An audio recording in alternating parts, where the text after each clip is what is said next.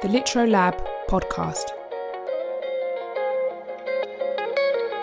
Iceland Poppies by Natasha Graham, an ekphrastic poem inspired by Vanessa Bell's painting of the same name.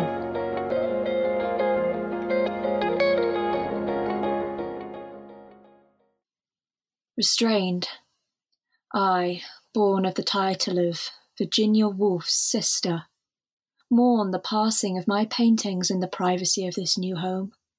Number 8 Fitzroy Square bombed last night. Art the only fatality. Clustered, cloistered perhaps by other people's things second hand.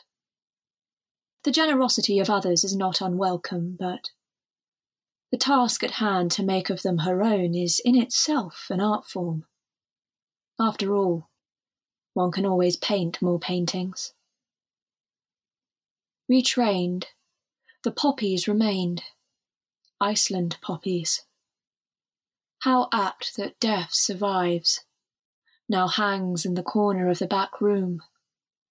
Charleston, next to the fireplace, where this life steps outside, removes itself from the concentric circles of a particular triangle.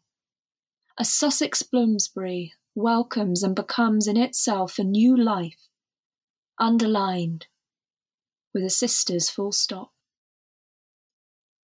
Reborn, she outlives, but never outdoes. Plants a garden of poppies, of cotton lavender, lupins, and iris.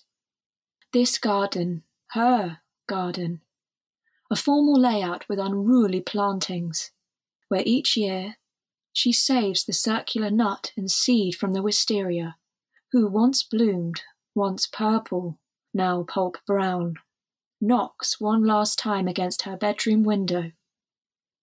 This wind in grey circles hits the house and takes her finally with it.